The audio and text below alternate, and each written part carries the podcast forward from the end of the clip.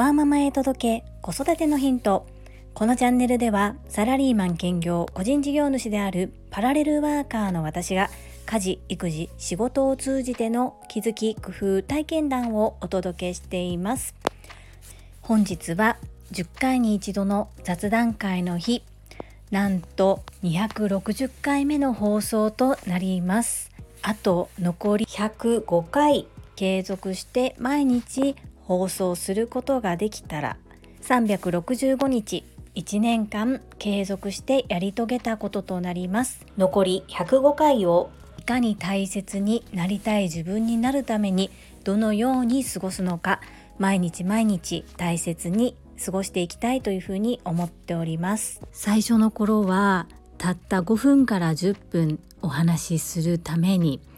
1時間から2時間ああでもないこうでもない言葉のひげが多いな編集したりまた録音し直したり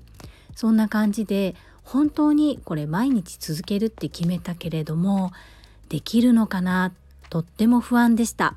ですができるのかなじゃなくって一日一日やり続けようというふうにマインドを切り替えたこと。そして皆様がいいねを押してくださったりコメントをくださることでとっても励みになっております。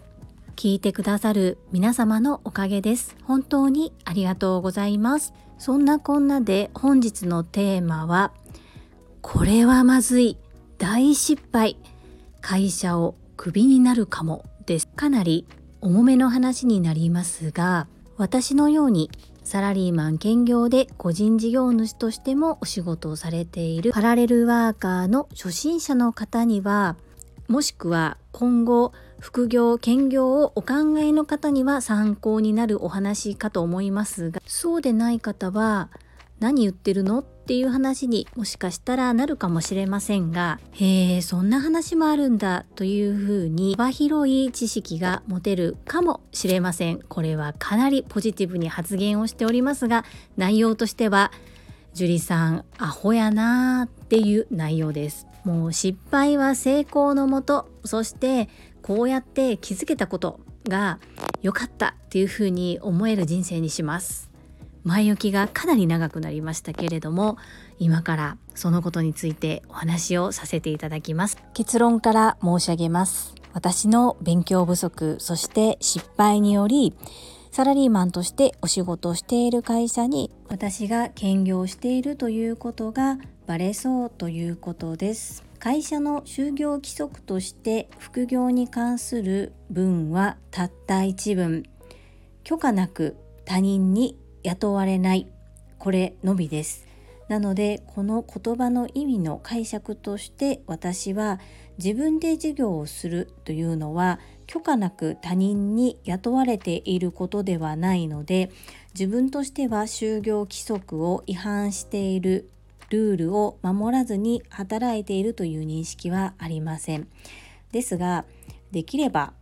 まあ別にあえて会社に個人としての活動を報告する義務もありませんしこうねそれに関してとやかく言われるのも嫌だなという思いからできれば会社にはバレたくないそんな気持ちでやってまいりました。なので私は個人の活動をする時はホームページ名刺もも SNS 発信も全てビジネスネームを使ってしております。これをバレないようにするためにいかにどうすればいいかに私は3年という歳月を費やしましたそしてよしこれで大丈夫ということで昨年の3月31日に開業届を出して新たな一歩を踏み出してスタートしたわけなのですがこのバレる要素というのが大きく分けて2つあります。これは何も私の見解ではなくて Voicy のパーソナリティでもいらっしゃる税理士の大河内薫さんがVoicy 内でもお話しされておりますし実際に大河内薫さんの著書であるお金のこと何もわからないままフリーランスになっちゃいましたが税金で損しない方法を教えてくださいという本に記載があります。その2つというのが1つ目はタレコミですね。噂。そして2つ目は住民税の支払い方で。自分の事業に対して確定申告をする場合ここの住民税の納付のところを給与から差し引きではなくって自分で納付にチェックを入れておけば大丈夫だという知識は私は勉強して持っていたんですけれども自分で納付に丸をしていても行政がそれを見逃したり見落としすることがあるので市区町村にしっかりそれが反映されているかを電話で確認するのが確実だというところまで知っていました。なのであえて電話して私は確認をしたんですね。すると何ということでしょう。今回の私の確定申告の内容だと私が自分で納付したいという意思は意思表示は市区町村の市役所にちゃんと届いていてその意思は受け取りますと。ただ内容が今回は分けることができない内容ですって言われちゃいました。いろいろと話を聞いてみましたし食い下がってみましたけどもうそれは法律は法律だから私の思いなんてどうすることもできないんですよね。その税理士の大河内薫先生の本にもむちゃくちゃな結論を言うとバレたら転職をは脱サラしてやるぐらいの気持ちで副業しないと難しいですというふうに記載があったんですね。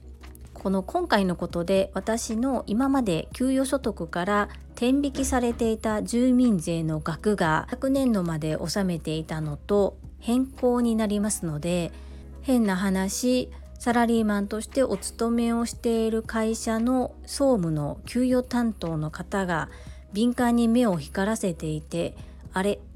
おかしいなと思うか思わないかにかかっているということです。もうこれは私の思いではもうどうすることもできないですよね。そしてそもそも数年前から私は転職することも視野にずっと考えてきてで今のサラリーマンとしてのお仕事ではこれ以上自分の地位を会社のルールで動いているガッチガチのルールですので私の思いや気持ちどんなに成績を残したとしても帰れない状況ということが見えていることで現状の働き方を私は選択したわけですが結果的に本当にもうこれどうなるか全然予測がつきません。なのでもう最悪の事態を考えて最悪の事態になったとしてもきちっと私がやっていける方法を考えていきたいというふうに思っています。これはもう強制的に環境を変えざるを得ない状況になったんだろうなおそらくこれ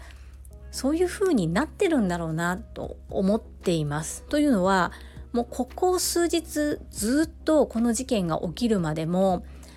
なんとか自分の働き方が変えれないかずっと悩んでましたしずっと考えてきましたしずっとシミュレーションしてきたんですね。ですが悩めば思考が止まりますので思考を止めたくないので考えて動く何でもいいからやってみるというふうに動いた結果こういうことになりましたのでめちゃめちゃ前向きに発言するとピンチはチャンスと捉えてこれはタイミングが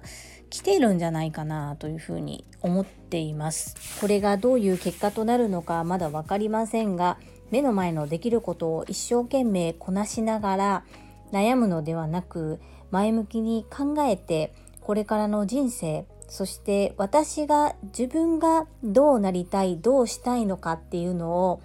考えますってよく発言していましたけれども具体的にもう少し改めて考えていく時期だということを気づかせてくれた事件だなというふうに自己分析しております。正直自分がバカすぎてもう笑うしかないっていう感じなんですけども まあ笑う角には服着たりもう本当に何でもかんでもこじつけでプラスにとって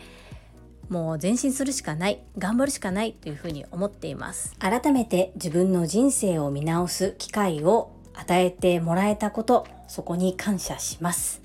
ありがとうございます。本日も最後までお付き合いくださりありがとうございました。最後に一つお知らせをさせてください。タレントの美容研究家忍者みやゆうさんの公式 YouTube チャンネルにて私の主催するお料理教室ジェリービーンズキッチンのオンラインレッスンの模様が公開されております。動画は約10分程度で事業紹介、自己紹介もご覧いただける内容となっております。概要欄にリンクを貼らせていただきますので、ぜひご覧くださいませ。それではまた明日お会いしましょう。ママの笑顔サポータージュリでした。